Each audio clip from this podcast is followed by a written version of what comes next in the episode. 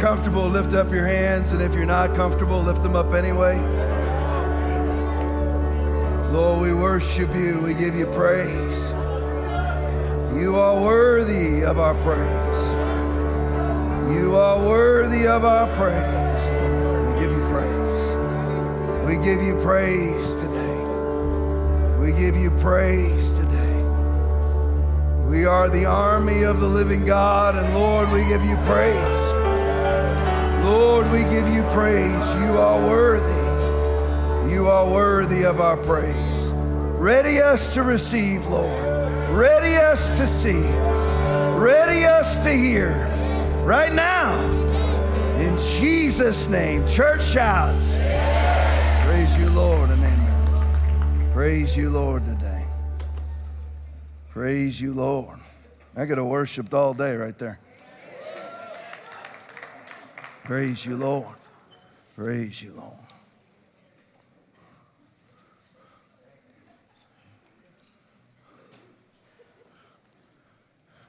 Continuing on today with establishing our faith, just to tell you what I'm aiming at here when I start off with this verse. Numbers 13:30 Then Caleb quieted the people before Moses and said, "Let us go up at once and take possession, for we are well able to overcome it." You almost, you, I, I almost hate to talk about it because I don't like to give people or institutions legitimacy in comparison to God. But you have to because of these verses. Numbers 13 33. So you heard three verses before this. Then Caleb quieted the people before Moses and said, Let us go up at once and take possession, for we are well able to overcome it. So you heard that, right? Now, three verses later, there we, here's the witnesses outside of Joshua and Caleb. There we saw the giants, the descendants of Anak came from the giants, and we were like grasshoppers in our own sight. And so we were in their sight. What was I talking about a moment ago where I don't like to give legitimacy to institutions or people? Well, I can flat out tell you that there is an antichrist spirit in this world. I did a little expose last night on the podcast of the United Nations. And the World Health Organization runs out of the United Nations. The, world, the WHO is the United Nations, the United Nations is the WHO. You're like, Tom, I'm not here to listen to politics. I'm waiting for the first person to get up and leave. The reason why you believe that's politics is because you are being destroyed for lack of knowledge. If you see what's going on there right now, I'm going to give you a twofold example. And for those of you that watched the podcast last night, I mildly apologize for the redundancy, but I don't really apologize. The, what's happening out of the United Nations is perversion and control. The church must stand up to these things. You cannot be afraid. You have to stand up. What am I talking about? Well, they're just, the World Health Organization, our, our administration, if you want to call it that, I more call it a regime, but the administration, the Biden administration, has signed us up for what's called the Pandemic Treaty out of the World Health Organization, which is ostensibly the exact same thing as the UN's global initiative, which is basically being able to control anything that's called a global outbreak, a global situation, a what they call quote unquote a global shock, where they can come in and control people anytime that they deem that there is a global shock. Oh, Tom, politics. Do you ever read the book of Revelation? The book of Revelation is not Alex Jones, even though Alex Jones is right most of the time. But I'm telling you, it's not right wing conspiracy theory to believe in the mark of the beast. That used to be standard preaching. So when you have something as large as the United Nations, the ambassador from one of the African countries in the United Nations is sitting in Rodney Howard-Browne's church this morning. Something as large as the United Nations, that can appear to be giants in the land, the descendants of Anak. But we're, listen, we are to possess the land. We are to occupy the land. Not do what you're told to do that violates the scriptures.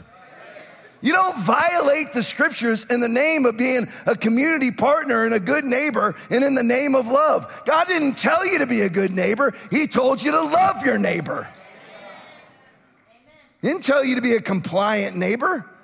So they're putting these initiatives in place to where anytime there is a global shock or a pandemic, they can come in and control you. And our own government is yielding the sovereign control of the United States over to these global institutions. And how this doesn't, I mean, I'm guarantee you that I am one of five churches in America preaching about this today. That's why the love of most will grow cold, and most Christians will take the mark of the beast. They'll take the mark of the beast and meet that Sunday, believing that it's love. Hey, your mark looks good. No, your mark looks better. I put it on my right hand. I noticed you put your, I, cho- I see you chose the forehead. Well, I chose the right hand. Having no idea what the Bible says. You think I'm kidding? I'm not kidding. I'm kidding, but I'm not kidding. It's exactly what's gonna happen. You think everybody's gonna know it's the mark of the beast?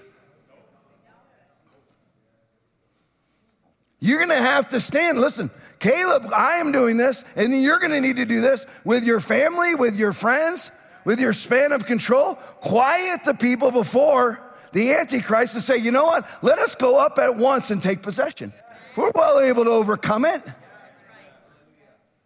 But what happens is the UN thinks of us as grasshoppers because that's how the churches thought of themselves. And we were like grasshoppers in our own sight. Well, what can we do against the United, oh, United Nations? Well, the Holy Ghost. You ever, you ever read, you ever read Acts 5 1? They should be terrified of the church.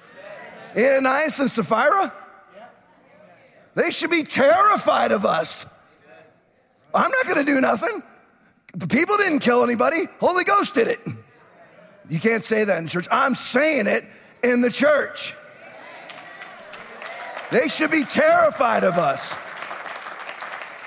This is establishing our faith. You're not some shrinking violet.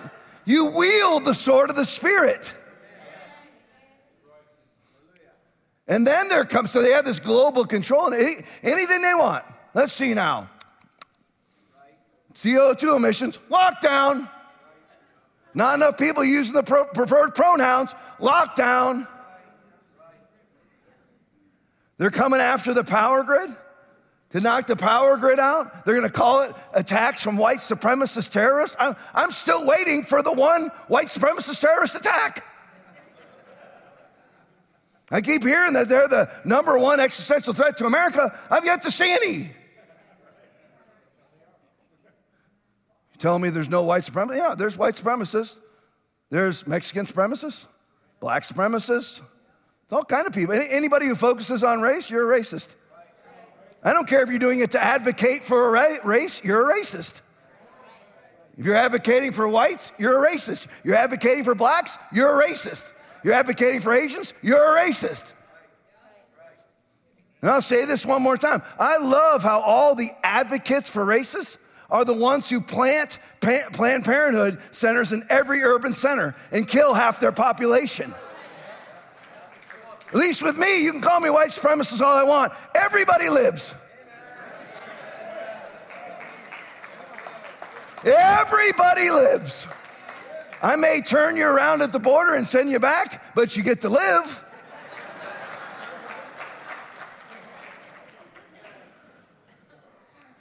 People who advocate for you to cross the border would happily, happily kill you in the womb. Or in California, 28 days after the womb. That's only the first. Back to the UN. What else is the UN doing? They're trying to legitimize pedophilia.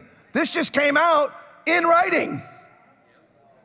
In writing, that they want people who are eight years old to be able to advocate for their own sexual freedom. Are you, were those numbers specifically in there? No, anybody under the age of 18, they left the rest out. Advocate for your sexual freedom. So, an eight year old girl who's been adopted by a 38 year old pervert who's become daddy is now and, and is now raping her. Tom, you sound like you were in law enforcement for a lot of years. Yeah. Who is now raping her? Sounds like Woody Allen.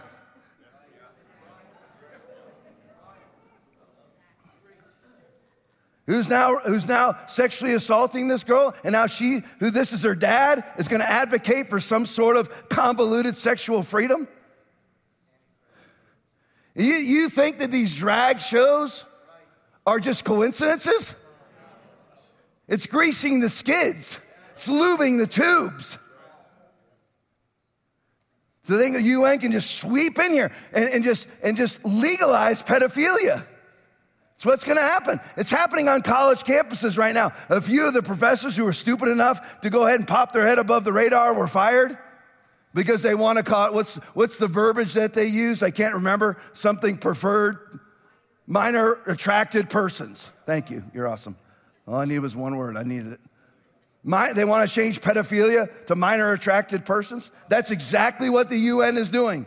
So we're gonna look at that. Are we gonna say, let us go up at once and take possession, or are we going to choose the stance of a grasshopper? Everyone will say, I'm going to choose the stance of a mighty warrior of God. Really? Did you do that when a 99.9% survival virus came knocking on your door? You think you're high and mighty, but your actions say otherwise.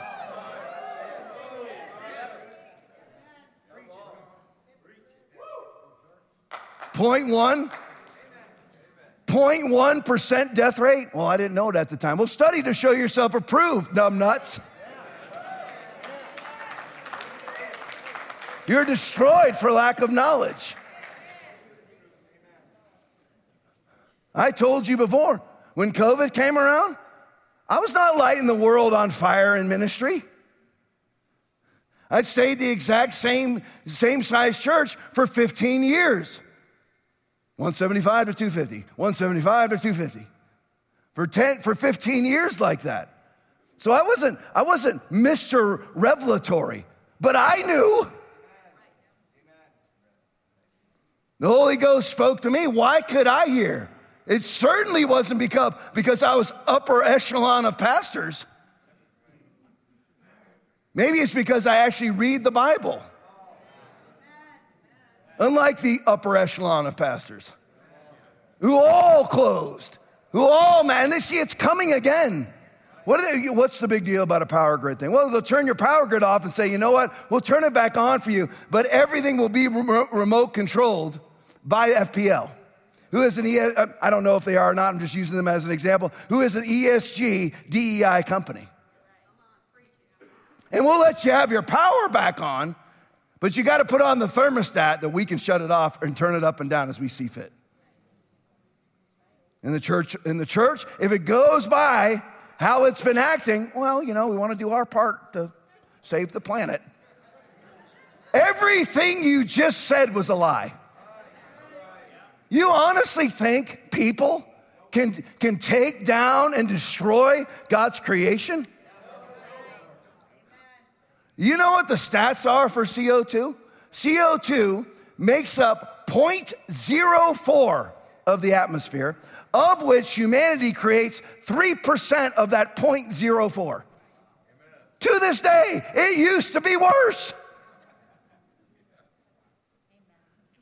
They just create a problem. The United Nations and the Antichrist spirit creates a problem and then offer you their totalitarianism as a solution. You had better learn to stand because it's coming for you.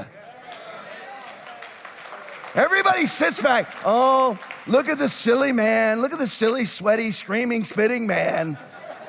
I'm so glad that I'm above all this. Yeah, you, were you really? So COVID had no affect on you.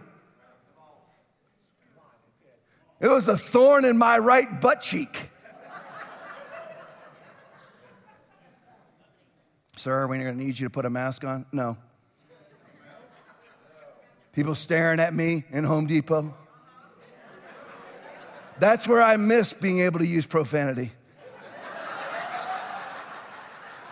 I so much wanted to give them the double barreled, non family friendly. I so much wanted to say, Yeah, I'm not masked, you stupid idiot, just like you. Listen, I'm not masked like an idiot, like you are, you stupid idiot. Look at me, say, look at me save the world. Here they come. Here they come now. They're going to try to save the world from CO2 emissions. 0.04% of the atmosphere? How's that a problem? One volcano creates enough CO2 that all of mankind creates in 30 years. And but what will the church do? They believed all the Antichrist spirit before. They, they believed the baby butcherers before. Why would you ever take medical advice from somebody who doesn't know what a human being is? You're gonna, you're gonna take medical advice about your humanity from somebody who doesn't know what humanity is. They don't know what a girl is, they don't know what a boy is, they don't know that an unborn person is an unborn person. But yeah, you're gonna take their clot juice and shove it into your blood system? Like you're all fired up this morning. I'm always fired up.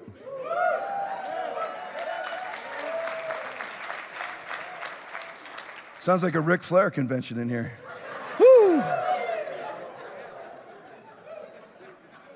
I just watched a two and a half hour interview with Ric Flair and Joe Rogan. It's fantastic. Let me tell you one last thing Numbers 3355.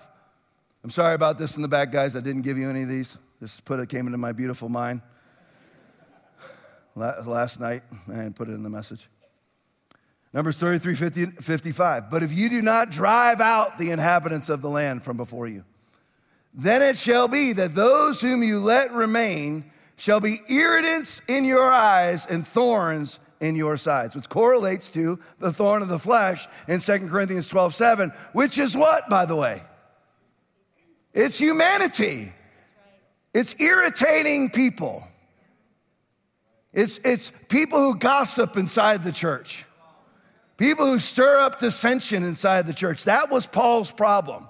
But you have to take these people, listen, you have to drive out the inhabitants of the land. If you look at it as faith, you need to drive out all ambient noise. All, all that comes against the knowledge of God must be driven out, or it will be an irritant in your eye. That eye correlates with Matthew chapter 6, 22 and 23. The lamp of the body is the eye.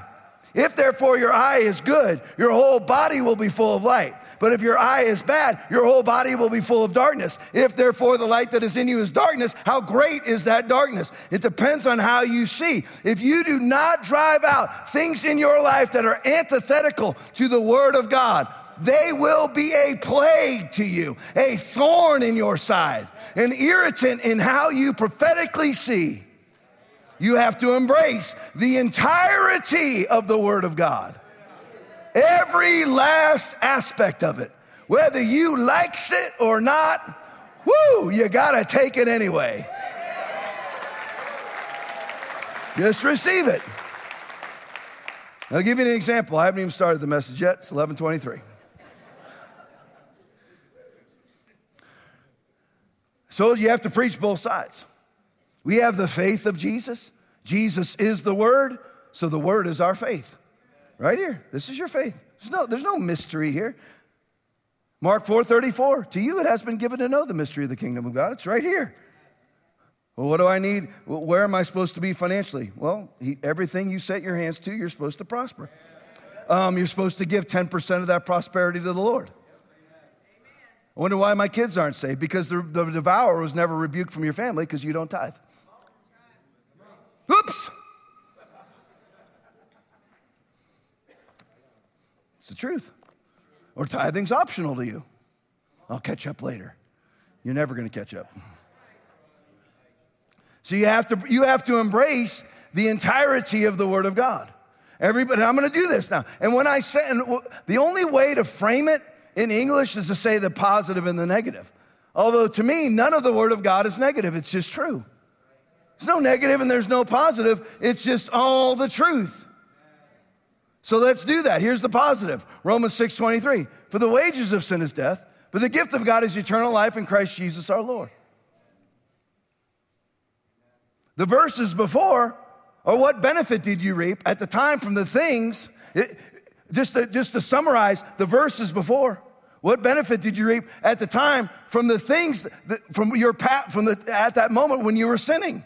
What benefit did you reap from your sin? But now that you have been set free from sin and have become a slave to God, the benefit you reap leads to holiness, and the result is eternal life. Then it comes, for the wages of sin is death, but the gift of God is eternal life in Christ Jesus our Lord. So there is what we would call the positive. And you know how often do you preach the positive? Every day. How often do you preach what we would call the negative? Every day, whatever's applicable. Quiet in here.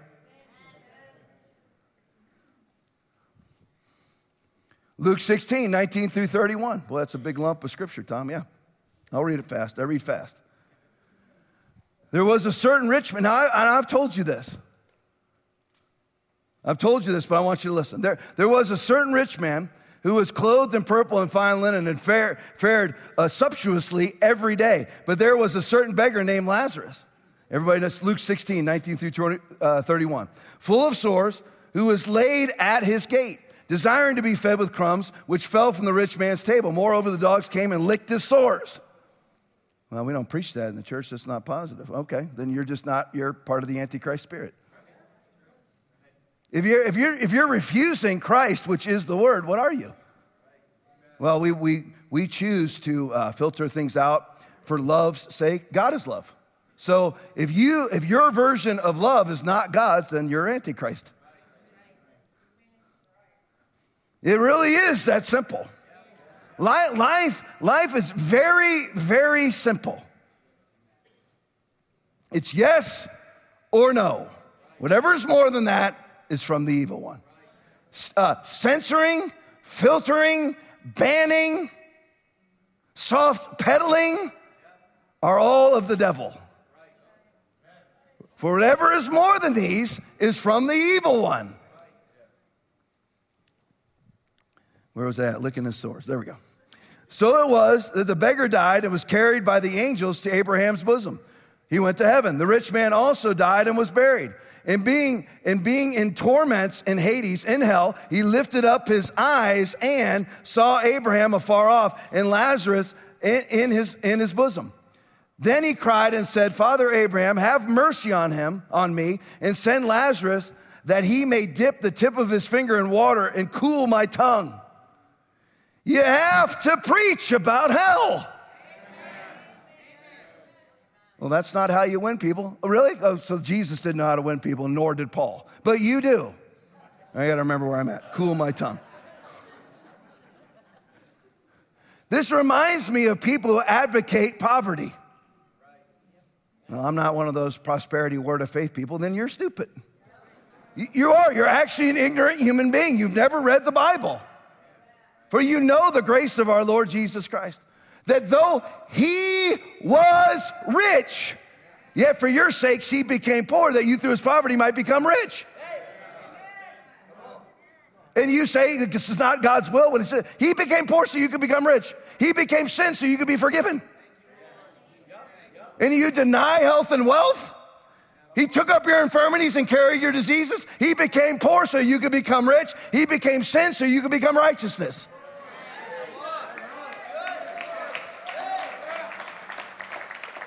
Those same people go, well, you know, that pastor is flying around that private jet. He ought to be giving all that money to the poor. All right, let's compare. Say he brought, say he's, he, he makes $20 million a year personally makes $20 million a year. And he gives 7 million to the poor. Let's just say. he flies around in his private jets, drinks some cafe lattes, got the finest of this and the finest of that, and nice one. He gave 7 million to the poor.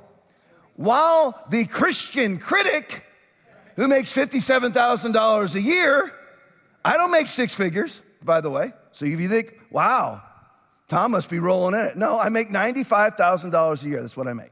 So everybody knows. Er, and all other pastors of churches this size make at least double that, just so you know. So, all you critics out there want to crucify me today at Applebee's, take your crucifixion and cram it. You have no idea what you're even talking about. Look, don't be destroyed for lack of knowledge. And you ought to be very careful about trampling on God's anointed. You ought to be reading Numbers 12, 6 through 8. Be very careful about it. Then he said, then he said, Hear now my words. If there is a prophet among you, I, the Lord, make myself known to him in a vision. I speak to him in a dream. Not so, not so with my servant Moses. He is faithful in all my house. I speak with him face to face, even plainly, and not in dark sayings, and he sees the form of the Lord. Why then were you not afraid to speak against my servant Moses? Miriam and Aaron, leprosy. You ought to be real careful about what goes on at Applebee's.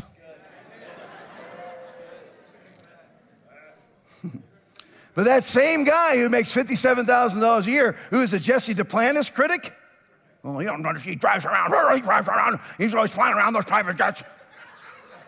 That guy didn't even tithe, so he didn't even give his 5,700. Say he, he gave 500 bucks. So you're righteous in your poverty with your 500 bucks versus a man who made 20 million and gave 7 million to the poor? Explain to me your righteousness. You know, you can have both, by the way. God wants you as his child, as, as a joint heir with Jesus, to be healthy, wealthy, and happy. And give a lot away if you want. You can't give a lot away if you don't have a lot. People are ridiculous. You actually think you're righteous? We sound like this. I'm a great critic. Your criti- criticism means nothing. Where, where is that? Where is that listed in 1 Corinthians chapter 12 as a gift of the Spirit? Not to each one, the manifestation of the Spirit was given for the common good. 1 Corinthians 12, 7. How's your criticism? Well, I just have, I just point out whatever's wrong. Yeah, but you don't save you don't save anybody. You don't win anybody. You don't win the lost. You don't perform any miracles.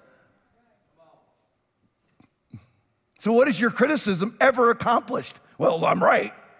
Woohoo, wow. First of all, you're probably not, but even if you were, who cares?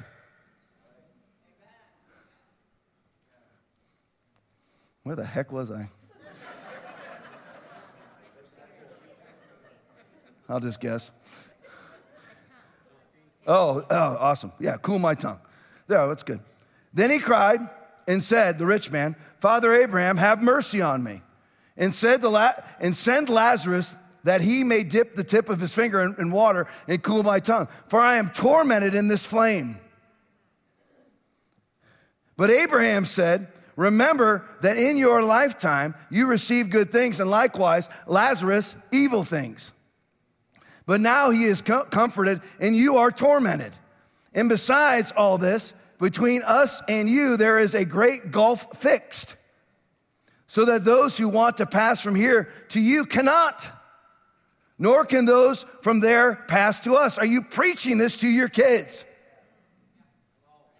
I don't want there to be a gulf between me and Norma, between me and Tommy or any of my family or any of you.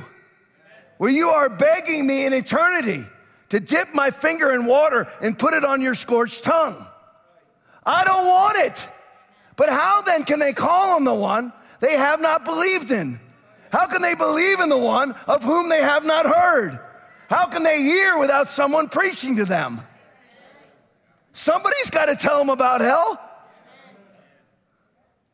Plus, listen, if you're gonna be of the faith of Jesus, then it's supposed to be quick and powerful and sharp. Otherwise, it's boring and lame in world light, diet world. Well, we're just a lot nicer than ever. That's not gonna do you any good. You being a whole lot nicer is not gonna keep the mark off your forehead. You're to have to be the restraining in Second Thessalonians chapter 2, 2, 3 through 8. You're to have to be the restraining. You're to have to stand. You're to have to let your yes be yes and your no be no. Right in the midst of the UN, right in the midst of the Democratic Party, right in the midst of the Republican Party. Now, Not tomorrow, now. Now, where was I? Gosh, dog it. Golf, there we go. Then he said, I beg you, therefore, Father, that you would send him to my father's house. So he says there's a gulf between me and you, between heaven and hell that cannot be crossed.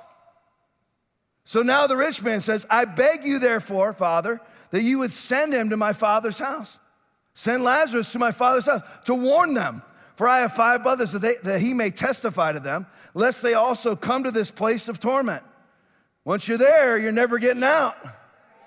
For those of you disinterested, for those of you that just put it out of your mind, you can do it all you want. Simply because you don't believe it doesn't mean it's not true. There's people in this country that don't believe a man is a man and a woman is a woman. They don't believe it. It doesn't make it any less true. It's just true.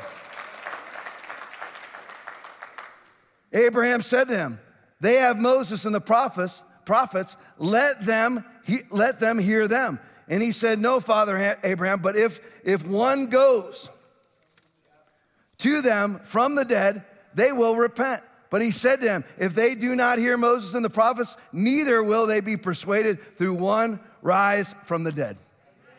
Everybody thinks, everybody thinks, if I just see this or I just see that, you already have it.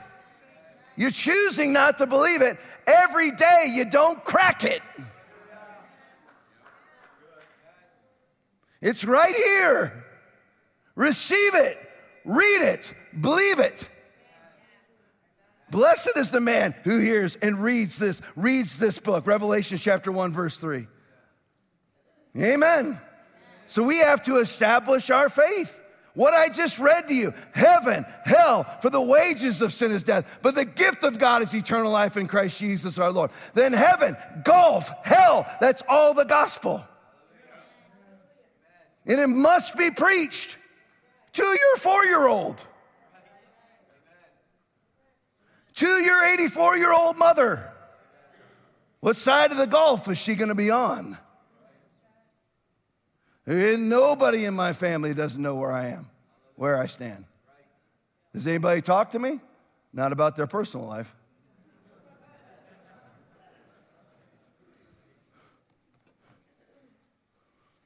Establishing our faith.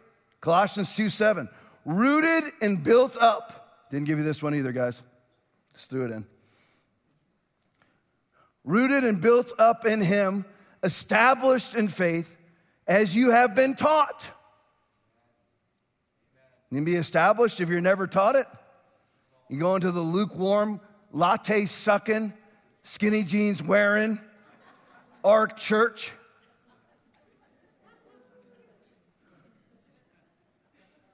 Well, glory to God. Hallelujah. Good morning, everybody. Just tell your neighbor that you love them and tell your neighbor that your pastor loves them, and God bless you all. You're dismissed. Get your gift back in the back. Go to one of our onboarding classes. What? Onboarding into what? Your cult?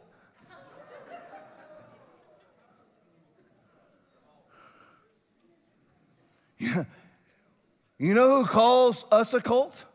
The cults. All you get here is unfettered Bible. If they're adding and subtracting from it, who's the cult? They're avoiding, I don't avoid one Bible verse ever. Rooted and built up in Him, established in the faith, as you have been, as you have been taught, abounding in it with thanksgiving. You just embrace it. God's word says that I'm going to hell. That's the truth. Embrace it and do something about it. Don't try to explain your way out of it. God's word says that I am a horrible husband. Embrace it, do something about it. God's word says that I'm a nagging, dripping wife. Embrace it, do something about it.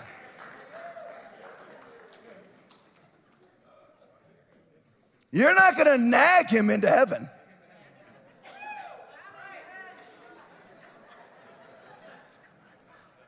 You know, you know how you win people? I told you this last week.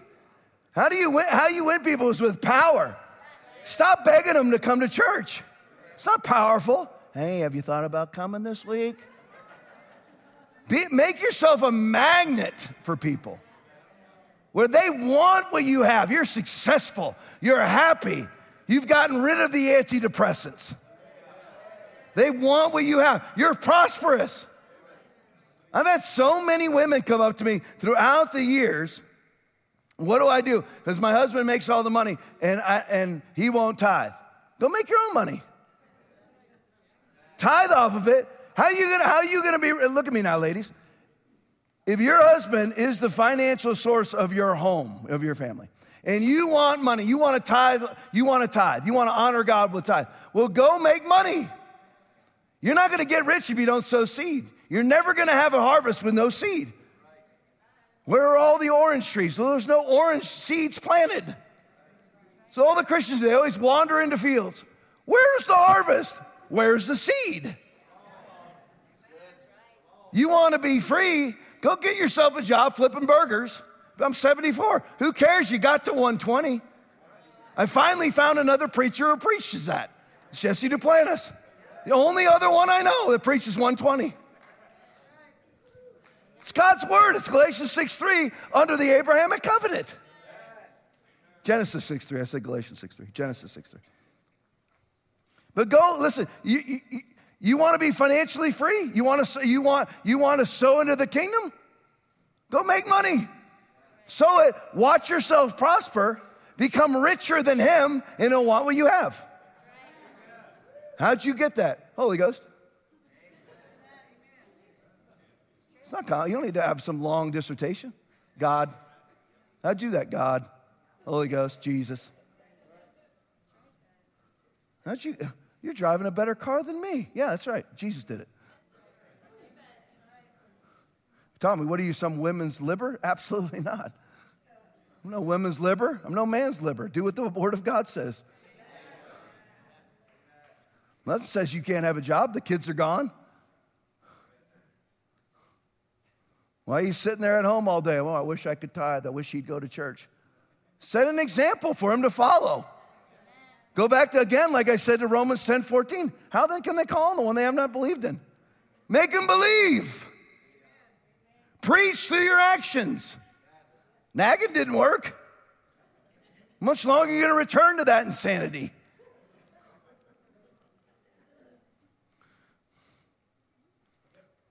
There's so many things I want to say right now. like a lapse into a whole marriage thing right now. Oh, Ryan said to come on, so I'm going. Everybody does what doesn't work for years. I'm like, why? You're like, Tom, is that you? No.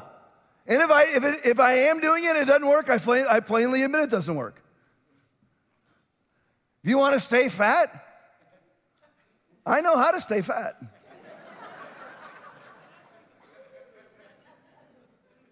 and you know, and I, listen, there's probably not many people, there's a few people in this room, but not many people that exercise more than I do. I'm very active. I can't sleep without it. I'm total, I'm an addict to exercise. But I stay fat. Why? Sugar. So I know. I don't, well, I just don't know why it doesn't work. I know why.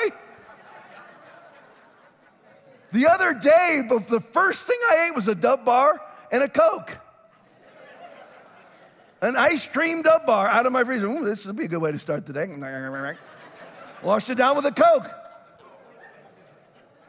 My head's like, woo.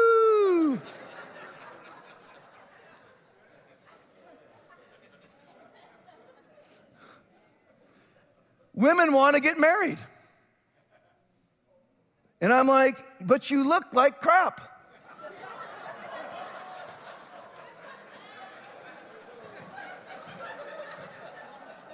Why are you not sowing seed? Why are you not honoring your husband right now?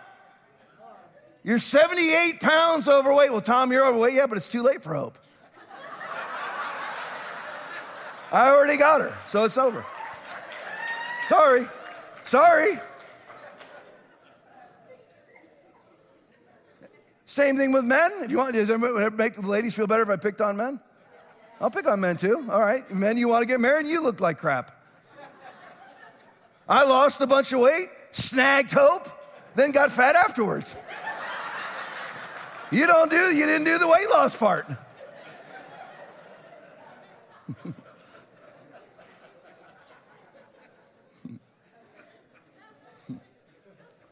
But ser- you, you want to get married? Why are you not honoring your future spouse by how you look? You know, I see Christian women, I really want to get married. You're 100 pounds overweight. Why are you not honoring your spouse? Be not deceived, God is not mocked. Whatever a man sows, that shall he also reap. What kind of, what kind of seed are you planting to a future marriage? You don't tithe, you struggle with going to church, you slip in and out of sexual sin, and you want to get married? Husbands are like, how do I get my wife into some more sexual activity? If your kid's in here, it's your fault. I'm telling you, there's 200 kids back there. I don't, listen, the Bible says sexual things, so I say them. Paul said, I wish you just go ahead and castrate yourself. So I say those things.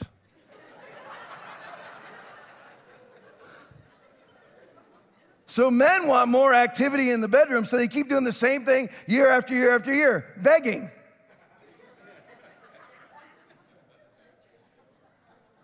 It's the worst thing you can do. What are you, Tommy? You some expert? Yeah, expert. Freaking expert.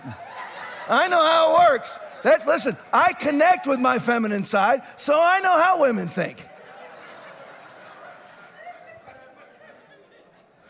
I watch Hallmark movies. I know how it works. You're stupid. Come on, babe, it's been two weeks. I never do that. Ever.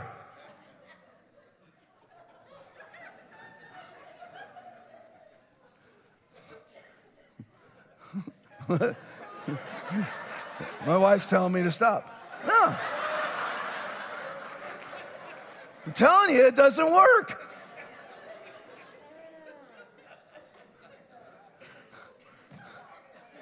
No, let's say one more thing. I'm telling you, the worst thing for a woman is for you to be unmanly. You may have to sow sexlessness for a while because she's irritated because you're so manly.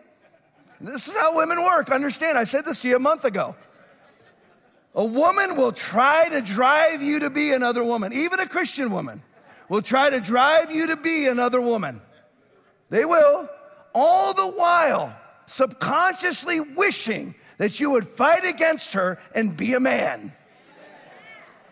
That's how you get all the activity in the bedroom. Women like men. They may not know it, and you may have to sow seed. It may take a while, but you can, well, I'm, I don't want to go sexless for a couple months. You can go sexless for a couple months or get it once a month for the rest of your life. You go sexless for a couple months, become a, a couple months, become a real man, and get all the, uh, every time you want it. You're welcome.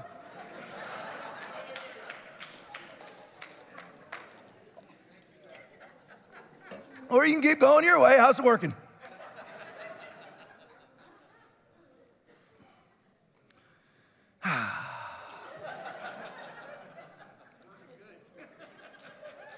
Amen.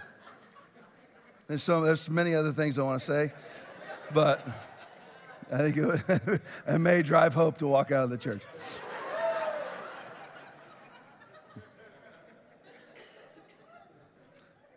So, since Jesus is our faith, because Jesus is the Word, I'm a Christian. How many Christians are in here? Shout amen. Hey, so if you're a Christian and Jesus is the Word, why are most Christians Christianity, not the Bible? No hellfire and brimstone, no repentance, no health and wealth. You're like, Tom, you merge all those things together? Yes, that's called the gospel. As much as I tell somebody that God wants to prosper the work of, of their hands, every time they set their hands to anything, it will prosper. I tell them that if they live in sin, they're going to hell. That's the gospel. Jesus isn't missing verses. So the full witness of the word must be taught. Again, what we would call positive or negative. If the full witness of the word is not taught, then you fall into the parable of the sower. Matthew 13, Mark 4, and Luke 8. Three, four, three different times in three different gospels. The wayside is where you have the devil comes, the word is sown, the devil comes and takes away the word immediately. Stony ground is where it falls onto a heart and it doesn't get rooted in. Temptation comes and they fall away. Thorny ground is when it gets choked by the cares, riches, and pleasures of life, which is most of us in America, including me. And then you have the good ground, falls on the good ground, received with a noble and good heart, and bears much fruit. You only get the good word if it's the full word and the full witness of the word that is actually taught. Now, when you have the UN crawling up on you, the World Health Organization crawling up on you, they are coming.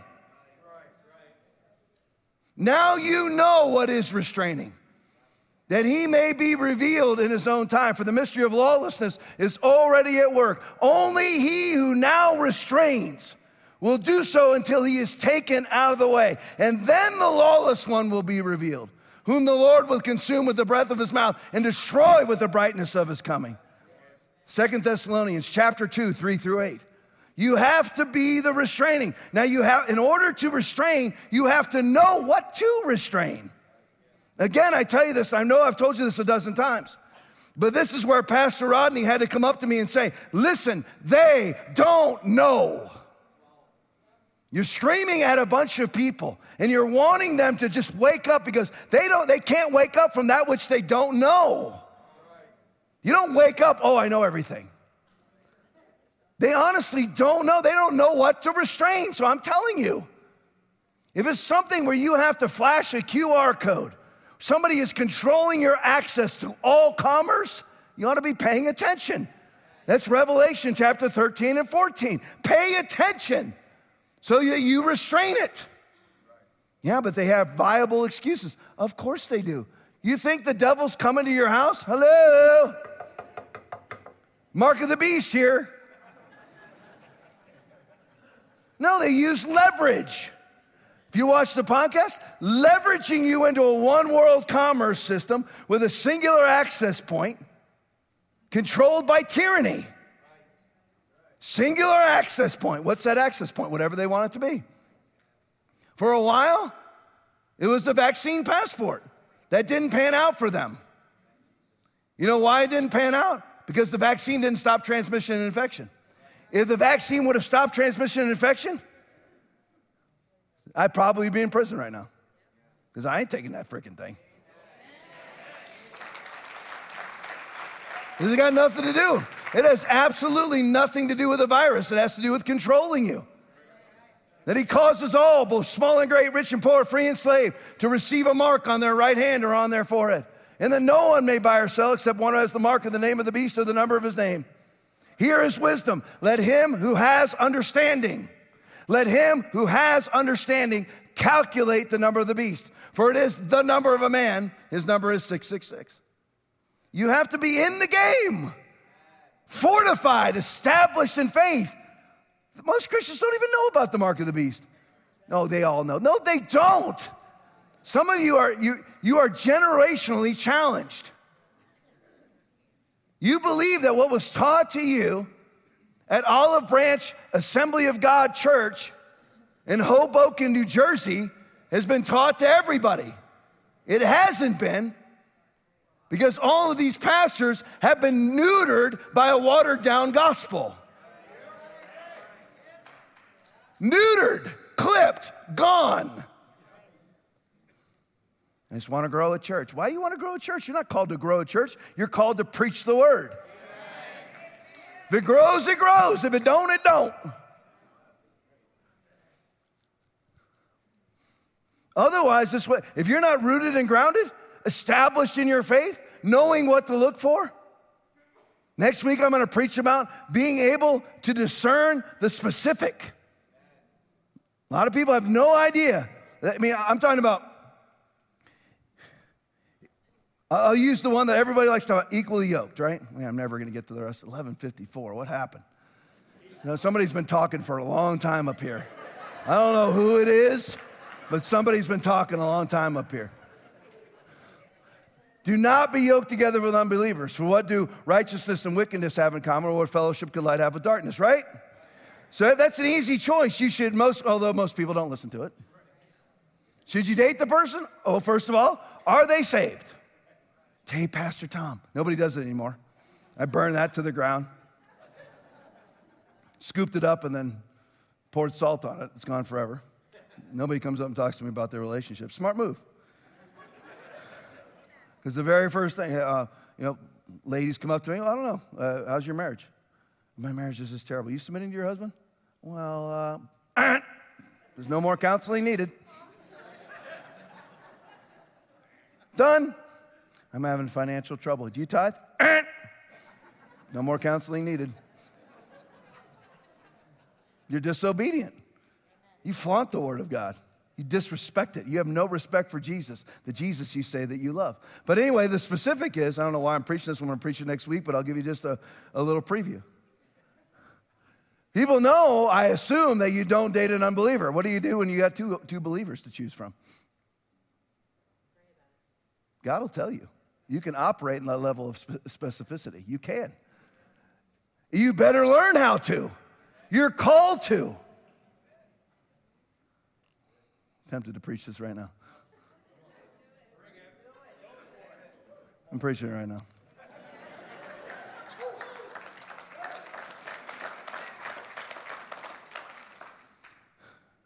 We try to be done in 14 minutes because I want to pray. I want to pray over people. There's people in here that need to be healed. Those of you who are offended, just become unoffended right now. Right now. What are you offended about? Hope's laughing. She's making me laugh. When she laughs, it makes me laugh. What are you offended about? Because I taught you how to have more sex?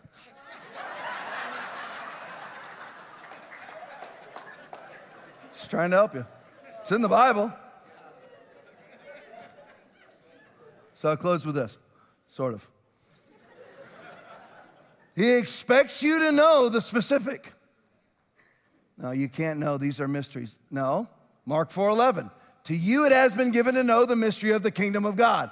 Stop preaching God as a mystery when he is no longer a mystery to you. You have been given the mind of Christ.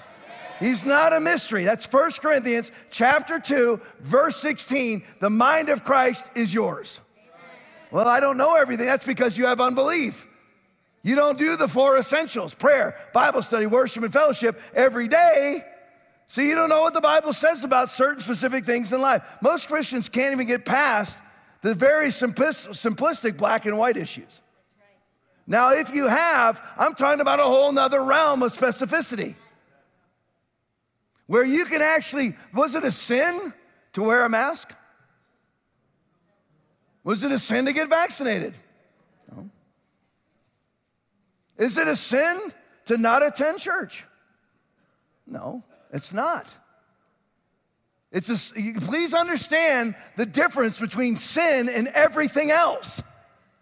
Otherwise, you'll be destroyed for lack of knowledge. That's what the modern progressive church is doing, is conflating sin with everything else. Therefore, it negates the negative effect of sin. Psychologically, but not spiritually. But th- those things that are not heaven or hell, God wants you to know beyond that. You should know should I watch porn tonight? No. I'm just appreciating the beauty of a woman's body. That's Satan talking. And you ought to know that. God wants you to know the specific. When they come to you and say, hey, we know we're trying to save the planet, something ought to arise on the inside of you. That's knowing the specific because that's not heaven or hell. Comes to the mark of the beast in the name of saving the planet, which is what's coming, by the way. All different tactics gun grabbing, climate change, trying to stir us up against each other, race versus race, party versus party. You know, you can have one party exist with another. All we have to do is agree on one thing. We can battle about everything else. We have to agree to maintain the ability to argue. That's it. But one party's trying to take the ability to argue away. I don't care what anybody says. Why do they care? Why are they so afraid of us having, uh, uh, us having a platform? Because they're scared of the truth. But when they come to you and they say, you know, all we're asking is so much to ask, it's the devil.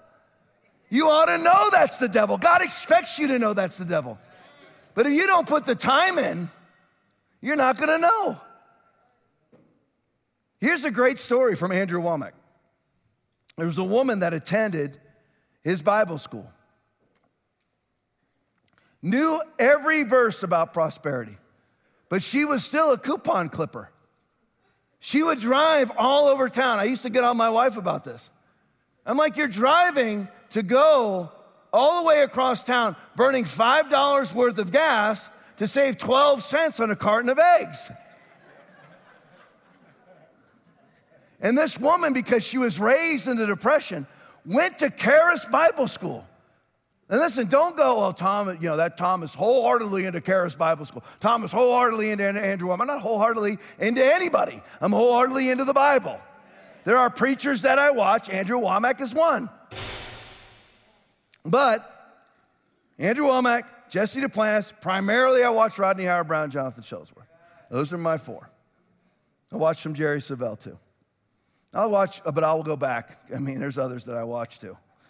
If they're, word, if they're like Word of Faith, Kenneth Hagin, Kenneth Copeland, Charles Capps, I watch those guys. Miracle workers, way makers. Yeah. I'm not real interested in the God can, but you never know if He will. No, not the Bible. If it's not the Bible, I have no interest in it. I have interest in you, but I have no interest in what you say. None. You, Tommy, you really that black and white? Yep, black and white. Don't care. That's not the Bible. That's what you heard. That's not the Bible. Anybody comes to me, I, am shocked. My counseling is actually going up. I'm counseling just about every Sunday now. I'm like, you're insane.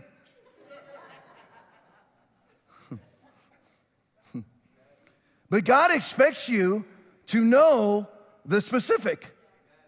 When they come to you and they say, you know what, all we want you to do is get an EV electric car. That's all we're asking. Save the planet. You should know in your heart that's the Antichrist. God expects you to live like that. But if you never actually master, people always people are always talking about, you know, well, you know, that's the basics. You, how are you above the basics? What fruit is there that you have that's evidence that you're above the basics? Well, we've been Christians for a long time. Look at my Jesus Bible fish cover. Look at. Look at us. I've got a mug that says Jesus on it. I got a bumper sticker says Jesus, a, a, a, a, Bible cover that's got a fish on it. I go to these conferences. I'm an advanced Christian. There's no miracles, though. You're not bringing anybody to church. You're not winning the lost. That's listen. You don't think I hold myself accountable for that? I do hold myself accountable to that measure because that's what should be happening. But when they come to you and they offer you these various solutions to the problems they either made up or caused, it's proliferation of crime in this country. Why? Why, why would there be a 40% increase in felonious crimes in two years? 40%, 25% increase in murders in two years. Why would that be? Because they've decriminalized crime. So they're not arresting, they're not arresting people for armed robberies anymore. So then they don't arrest the armed robber, or they can go in and just pack a construction trash bag, contractor's bag, full of $900 worth of material, $900 worth of merchandise, and walk right out of the store. Those same people that do that are the ones who commit murders. I don't care if they're black, I don't care if they're white, I don't care if they're Hispanic. The same people who do that commit the murders. It's called broken windows policing. You arrest the turnstile jumper because he's the one who commits the rape two days later. He can't commit the rape if he's in jail for the petty theft. That's all Rudy Giuliani did, and basically eradicated murder from the entire city of New York. Oh, there goes Tom. That's a Republican. That's a politician. That's politics. Rudy Giuliani's pro choice.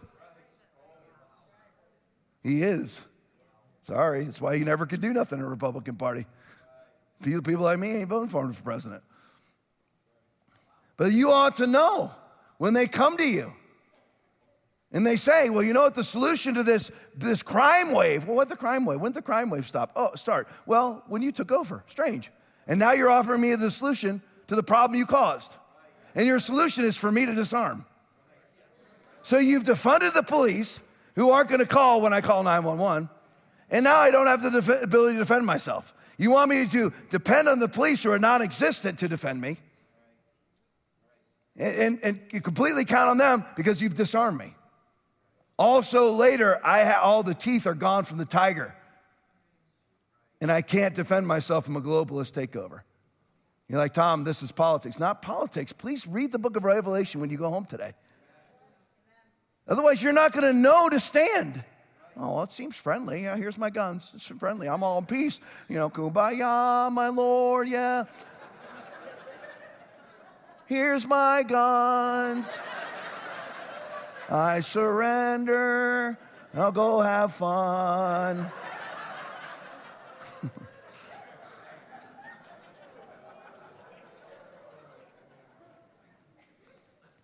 You ought to know in your spirit.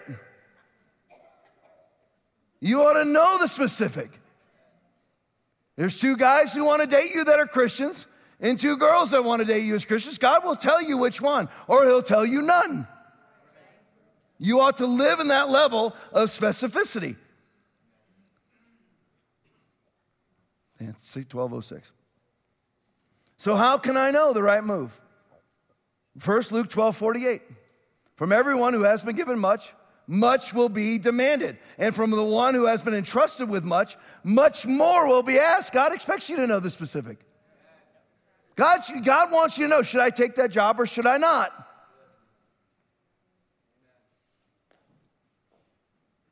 I'm trying to think of other specific things.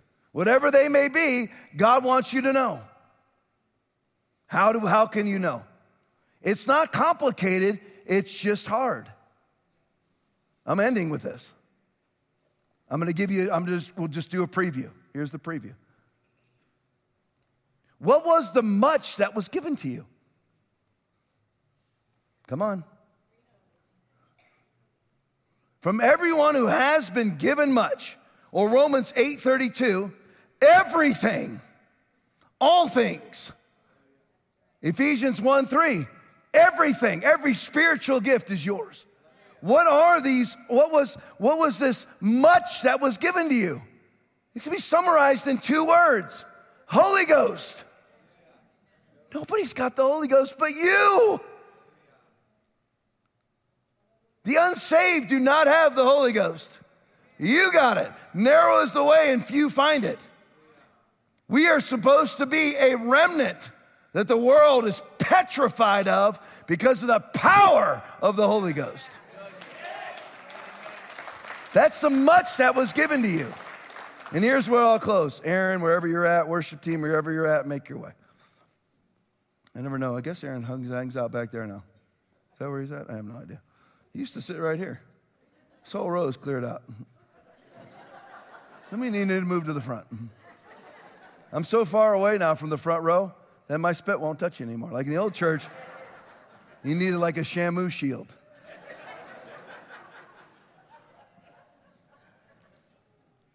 This is the way that you will know the specific.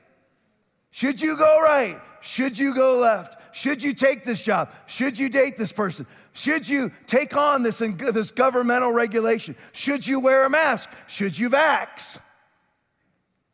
The Holy Ghost will tell you yes or no, but you will have to have squelched so much of the ambient noise in your life that you can hear that still small voice. You got to squelch it. John 16, 7 and 8. Nevertheless, I tell you the truth, it is to your advantage that I go away. For if I do not go away, the helper will not come to you. But if I depart, I will send him to you. And when he has come, he will convict the world of sin and of righteousness and of judgment. He will tell you what is right. He will tell you. I'm trying to summarize this and close. The question is will you ask him to come in? If you then, being evil, know how to give good gifts to your children, how much more will your, heavenly Father give the Holy Ghost to them that ask him? If you want the specific, a specific walk with God, well, you know, God wants me to talk to that person. God wants me to go and tell that person this. God wants me to write a check to that person. You want, if you don't, if you don't have that level of, of specificity, you're supposed to write a check to somebody. That's your seed for your own prosperity, and the seed never gets sown because you don't know it. You walk around in pitch black blindness. Well, I'm a good Christian, you know. I show, okay, let, you go into heaven. Congratulations. What kind of affect are you going to have here? And heaven isn't your reward. Heaven isn't the much that was given to you. The much that was given to you was the Holy Ghost. And he will, here's the thing so much on this. He'll tell you things to come. John 16, 13. And that, first, First Timothy 4 1. Now the Spirit speaketh expressly. Then in the latter times some shall depart from the faith, giving heed to seducing spirits and doctrines of devils.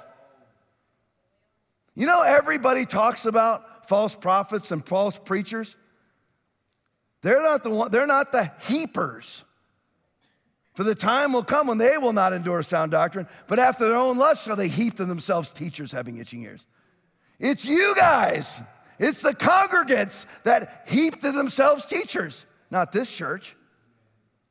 There's people watching though right now, probably a couple hundred watching us live right now. Love you all. There's people that are watching right now. We are their church. They have nothing else but us. Nothing. You know, like you, Tom, used to say they have nothing else but you. No, they have nothing else but us. Me and you are a movement. They don't have anything else. I have people that come up to me every week. I'm just, I'm done. I'm not, I'm to preach more about this next week.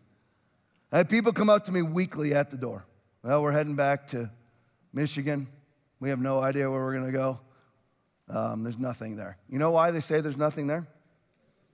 Because there's nothing there. I'm serious. There is a time that we are living in a time where you will have to move to a church because there ain't nothing in states, entire states.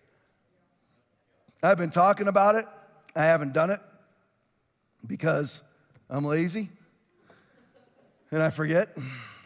Pops into my mind and then it pops out. My mind is just full of other things. But I want, actually need to create a map, a directory to tell people. Because people regularly contact our church and say, Where should I attend? I live in, uh, you know, New Hampshire. Uh, there's nothing in New Hampshire. I don't know.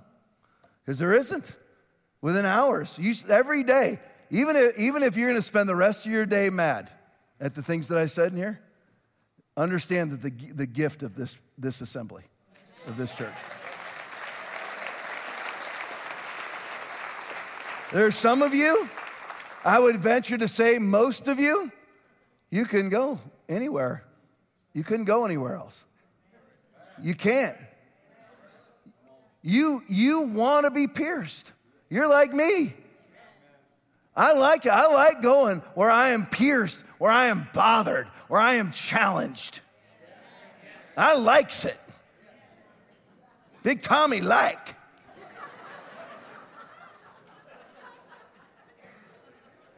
And you can't go back. So if you get mad about something, Go home and defeat me with the Bible. Schedule an appointment with Heather and come and counsel me.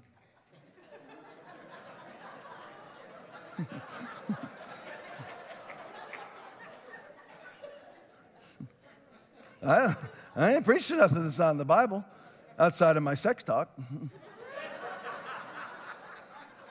you can take that or leave it if you want. You want to be sexless? Go ahead. Don't listen to me. Feel free. Enjoy a life of celibacy. Go join the priesthood somewhere. Go be a monk. Good.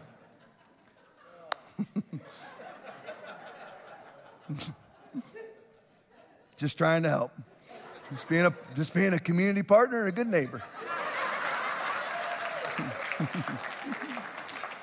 every head bowed, every eye closed. It's good to finish. Listen, there's no reason for this to be ominous. You don't need to be ominous. If you're, if you're a Christian and you've fallen away into a lifestyle of sin, that's what we call, for simplicity's sake, backslidden. If that's you, now is your time. It's not, it's not ominous. It's a big deal, but it's not ominous. You need to get right with God. If they have escaped the corruption of the world by knowing our Lord and Savior Jesus Christ and are again entangled in it and overcome, they are worse off at the end than they were at the beginning. That's you if you're a backslidden Christian. You're actually worse off than the unsaved because you know better and have chosen sin instead. Not talking about you, struggle with sin. You've sinned, get it right, sin, get it right. That's called vacillation. I'm talking about backslidden. You've conceded to sin, a lifestyle of sin. You got to get your life right with God because if you died today, you'd go straight to hell. That's the Bible. Colossians 1:21 through 23. 2 Peter 2:20 through 20 2 Peter 2:20 through 22. Revelation 3:15 and 16. And go on and on. It's a hell-bound condition to be a backslidden believer. I don't care what John Calvin says. I care what the Bible says. I don't care what Tom Laipply says. I care what the Bible says. Maybe you've never been saved. Maybe today's message pierced your heart. Talk about the gulf between heaven and hell in a scorched tongue. You don't want to be there. The average life expectancy in America, which is bogus, is 77 years. But even if you live the full 20, 120 like me, still just a blip on the screen, screen in eternity. It's nothing. Eternity is what counts.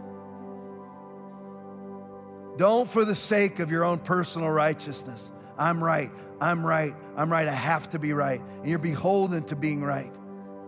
But you're clearly wrong in accordance to the Word of God. Don't hold on to your faux righteousness for the sake of pride, because pride goes before destruction.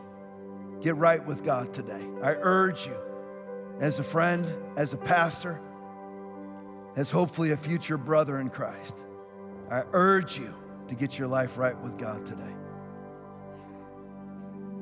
If you fit into either one of these two categories, you're a backslidden believer, you've never been saved. If that's you, you need to get your life right with God. I'm not going to bring you forward. I'm not taking you to a back room. I'm going to ask you to do two things. I'm going to ask you to raise your hand and I'm going to ask you to pray. Even when you pray, everybody else is going to be praying with you. So the only one will, that will know that you made this commitment today is me. I'm your witness. Two or more agree, two or more have gathered. I'm your witness. If you need to get your life right with God, right where you're at, first step, stretch your hand up in the air, right where you're at. I got you to my middle, middle left, got you, left, got you, middle left, got you again. Got you back right. Anybody else? Got you. Got you. You can put them down. Those of you that wanted to raise your hands, but you didn't, you know that it's you. Last chance today. And for you, tomorrow is not guaranteed. For the believer, it is if they stand in the Word of God. You didn't raise your hand, but you know that you should have, put that hand up right now. Jesus' name. Put it up. There you go. God bless you. God bless you. God bless you. You can put them down. Gotcha. Those of you who lifted your hands, told you I wouldn't embarrass you. I'm not. Not doing a thing. Pray this prayer. It's a prayer of repentance. Repentance is a change of thought, a 180 degree turn. Pray this prayer of repentance and of faith in Christ, and you are saved. Everybody, pray this out loud with me. Lord Jesus, I come to you right now, and I receive you as my Lord, and I receive you as my Savior.